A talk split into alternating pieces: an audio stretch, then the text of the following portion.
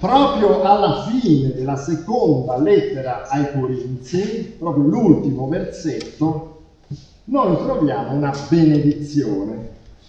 La grazia del Signore Gesù Cristo e l'amore di Dio e la comunione dello Spirito Santo siano con tutti voi.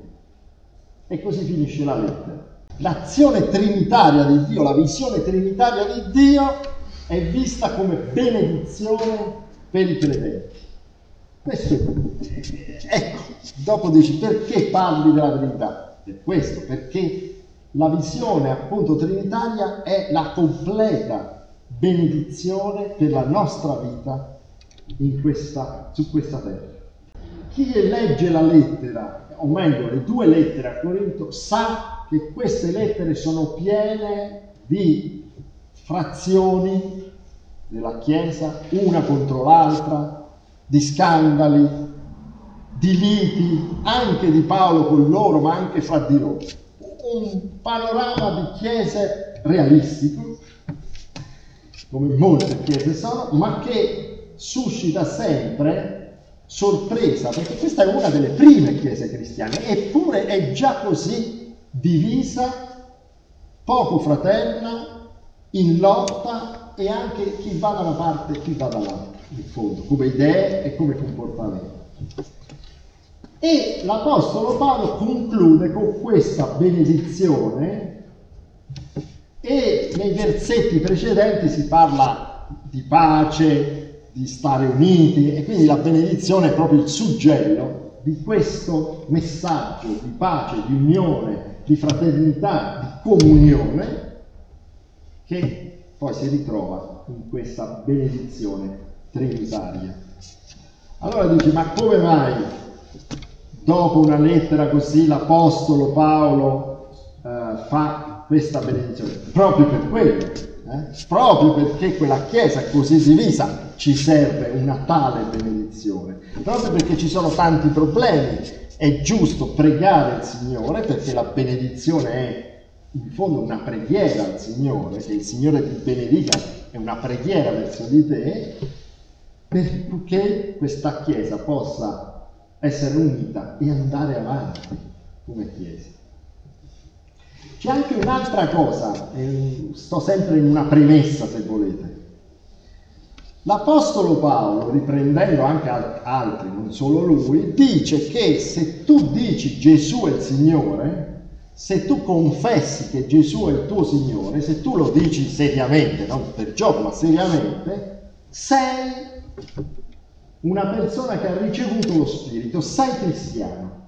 Dunque, queste contrapposizioni che ci sono all'interno della Chiesa di Corinto, e se voi pensate subito all'interno delle chiese cristiane, per lui vanno risolte non puoi dire quelli non sono cristiani, li butto fuori. Non si può fare per Paolo. Paolo dice, hanno detto Gesù è il Signore, bene, bisogna pregare per avere un'unione, una fraternità, una comunità ed ecco la benedizione. Non è così che tu dici ma quelli non sono cristiani e te la sei cavata umanamente, no, devi pregare, devi tentare e devi trovare una via e naturalmente deve esserci l'intervento dello Spirito Santo per poter superare quelle difficoltà. Ecco, questo è il contesto di questa benedizione finale. Ed anche in fondo il motivo per cui c'è. Ed anche perché noi la leggiamo e la diciamo sempre, perché appunto conosciamo che la storia poi delle chiese, delle comunità è sempre piena di incertezze, di incomprensioni, di divisioni, eccetera, eccetera. Ora il primo termine, leggiamo i tre termini, il primo termine della benedizione è la grazia del Signore Gesù Cristo. Sia con voi la grazia. Notate che è scritto del Signore Gesù, Gesù Cristo. Poteva scrivere di Gesù Cristo, ma aggiunto Signore, non è un titolo onorifico, non è che dice no. Certe volte noi lo siamo un po' così anche, no? non dici Gesù Cristo, dici Signore Gesù Cristo per rispetto. Ma qui non è per rispetto, è teologico. Proprio perché quando riconosci Gesù Cristo come Signore sei parte della Chiesa e perché la grazia di Dio te lo fa riconoscere come Signore. Quindi è connesso con la grazia. La grazia di, di Dio, la grazia del Signore Gesù Cristo. Ora, riconoscere il Signore, scusate, riconoscere Gesù Cristo come Signore è un dono della grazia anche. Sono connesse queste due cose. Ora, noi sulla grazia potremmo dire moltissimo. Grazia è un termine tecnico, teologico, biblico e abbiamo una ricchezza di significato, di come, senza andare a vedere tantissime cose, partiamo da questo collegamento, la grazia del Signore Gesù Cristo. Ci teniamo qua per oggi. Allora, nel nostro mondo si è sviluppata nella nostra società da tempo, da secoli, si è sviluppata una critica alla sovranità di principi, di re. E il tema dell'autonomia, il tema della libertà individuale, della libertà delle nazioni, è un tema che voi sapete ha attraversato tutti gli ultimi secoli, eh? ha messo in moto pensieri e rivoluzioni. Ora però, guardando le cose complessivamente, non riducendoci diciamo, a un aspetto politico-sociale o di certi aspetti, ma guardando in maniera più completa la nostra esistenza, noi non siamo mai realmente liberi. Nessuno è veramente libero in maniera così completa ma siamo sempre condizionati. Siamo condizionati anche solo dal fatto che il nostro tempo è limitato, che le nostre risorse sono limitate, che le nostre capacità, sia individuali sia sociali, sono limitate. Qualcosa che alle volte non ci pensiamo neanche, possiamo pensare di avere tutto il tempo per fare qualunque cosa, di avere tutti i soldi per fare o tutte le risorse per fare qualunque cosa, alle volte, in certi settori, ma chiaramente non è così. E inoltre siamo limitati da tante cose umane, non solo appunto dall'economia, dal fatto che ci mancano risorse, ma siamo anche condizionati da quello che dicono, dalle false notizie, sapete questi sono argomenti di oggi, condizionati in tante maniere. E alla fine siamo condizionati anche nella nostra mentalità, nella nostra mente. Le potenze del mondo, direbbe la Bibbia, ci rendono schiavi perché in qualche modo ci condizionano così tanto che noi agiamo sperando di essere liberi, ma in realtà seguendo quello che le potenze del mondo, così le definisce la Bibbia, ci dicono. Come possiamo essere staccati, eh, liberati dai condizionamenti, rinnovati nella nostra mente? L'annuncio che ci viene dalla Bibbia è che noi dobbiamo avere un altro Signore. O il Signore è il mondo, le potenze del mondo, le cose che si dicono, o c'è un altro Signore, che è Gesù Cristo. La grazia del Signore Gesù Cristo sia con voi, dice, abbiate, grazie al Signore, una mente rinnovata, siate riconciliate col Signore e abbiate come Signore Gesù Cristo, così potete essere realmente liberi dalle potenze di questo mondo, liberi dai nostri errori, dai nostri sbagli, dal nostro peccato, direbbe la Bibbia, liberi dalle potenze nefaste di questo mondo e restituiti a un nuovo stato di vita, a una nuova mente. Vedete anche lì la conversione in greco vuol dire cambiare mente, eh? più metanoia, insomma c'è quest'idea, una novità di stato, riscattati da Gesù Cristo sulla croce, questa è per grazia. Questa è la visione di questa grazia legata al tema della signoria di Gesù Cristo. Perché otteniamo grazia? Perché il Signore Gesù Cristo finisce sulla croce per liberarci proprio a noi, proprio a noi esseri umani? Questo è dovuto all'amore di Dio. Ed ecco il secondo passo del pezzo della benedizione. Noi riceviamo grazia, liberazione, riscatto, vita vera per l'amore di Dio. E riceviamo in fondo attraverso la grazia l'amore di Dio, siamo raggiunti dalla grazia, grazie all'amore di Dio. È, è questo. Ecco, quando noi parliamo del Signore di Dio Padre, spesso diciamo il creatore, va benissimo, sta nel credo, è, è ottimo. Eh, certe volte nella mentalità moderna però sembra quasi che l'idea di amore sia più adatta a Gesù Cristo che a Dio Padre. E così un po' dice, ah sì, ma Dio Padre è l'onnipotente, quell'arcigno, quello descritto con la faccia di Zeus, perché poi voi sapete che nell'iconografia cristiana classica è Zeus che diventa col barbone, quello era Zeus, vabbè, chiusa parentesi. Come se in qualche modo il creatore, Dio Padre, fosse un austero giudice terribile e non avesse amore. E l'amore si vede in Gesù Cristo che viene sulla terra, che si fa umile, che si fa mettere in croce per noi ma la decisione di salvarci e, di mandarci Gesù Cristo, di farci grazia, viene da Dio per il suo amore. È Dio Padre che ci ama, al punto che si scrive Dio è amore in prima Giovanni.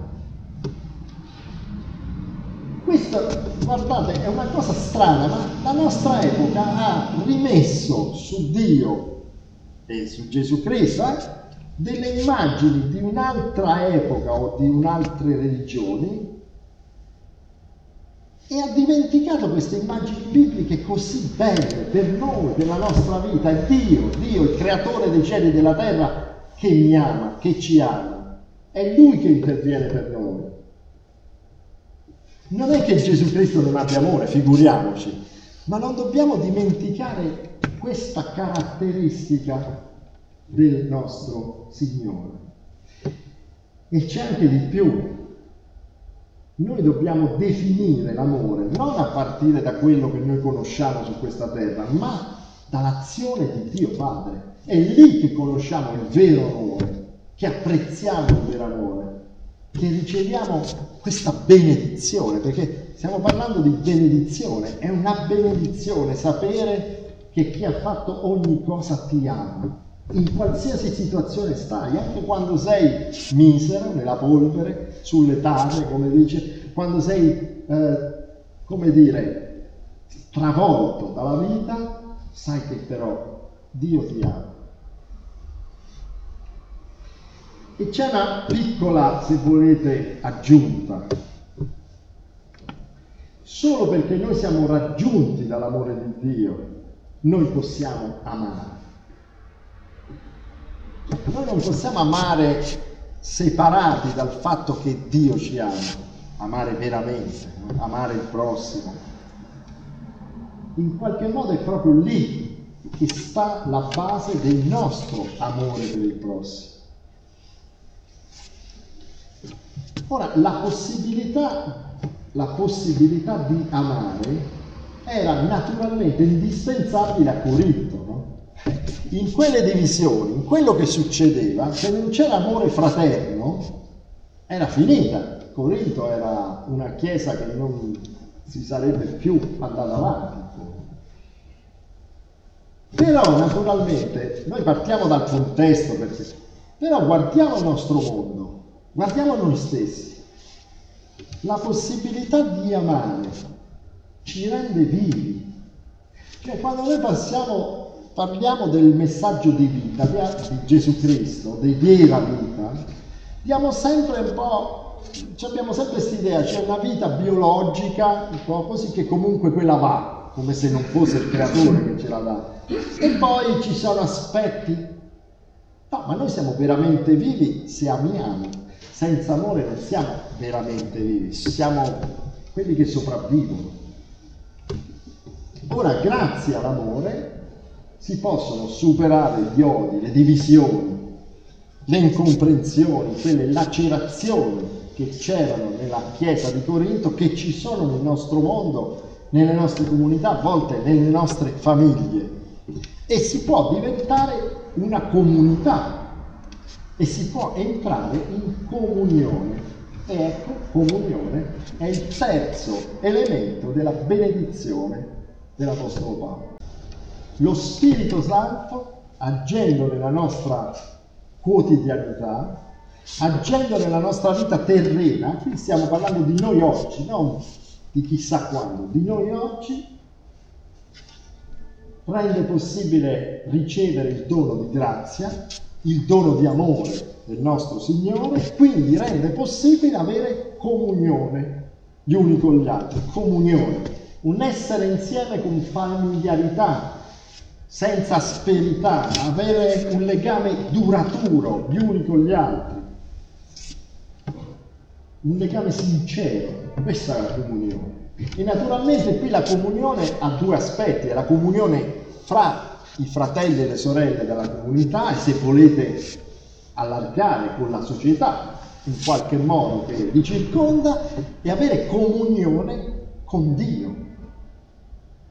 Essere in qualche modo a casa con Dio, in comunità con il nostro Signore.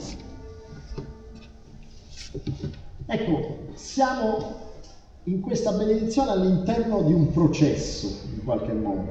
Non è una cosa istantanea. L'Apostolo Paolo sa che ci sono tanti problemi, eppure prega il Signore di intervenire. E questo spirito che interviene, interviene continuamente, ci manda avanti, ci porta avanti. Certamente le cose non avvengono di colpo, ma ricercando la pace, la perfezione, la comunione noi pian piano riceviamo questa grazia, questo amore di Dio, questo amore fraterno e questo essere insieme in comunione. Allora, concludendo l'annuncio della Domenica della Trinità, non è solo l'annuncio della maestà di Dio, della complessità di Dio, che noi in qualche modo ci fermiamo come sul bordo di una cosa scura che non capiamo fino in fondo con la nostra testa, ma è un annuncio, quello della Domenica della Trinità, della Trinità, che tutto Dio nelle sue tre persone è concorde e partecipe per operare al nostro beneficio. Dio Padre, il Figlio e lo Spirito Santo intervengono e tutti e tre per la nostra salvezza, per il nostro vivere veramente.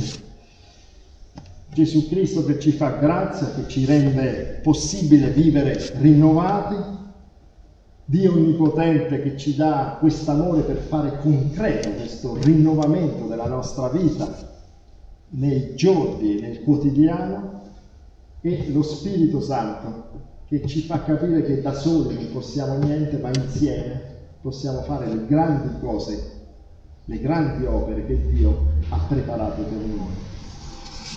E allora il messaggio in fondo è questo, non perdiamo mai la speranza, noi possiamo vivere pienamente, veramente, in ogni tempo, in ogni situazione, confidando nel nostro Dio, Padre, Figlio e Spirito Santo. Amen.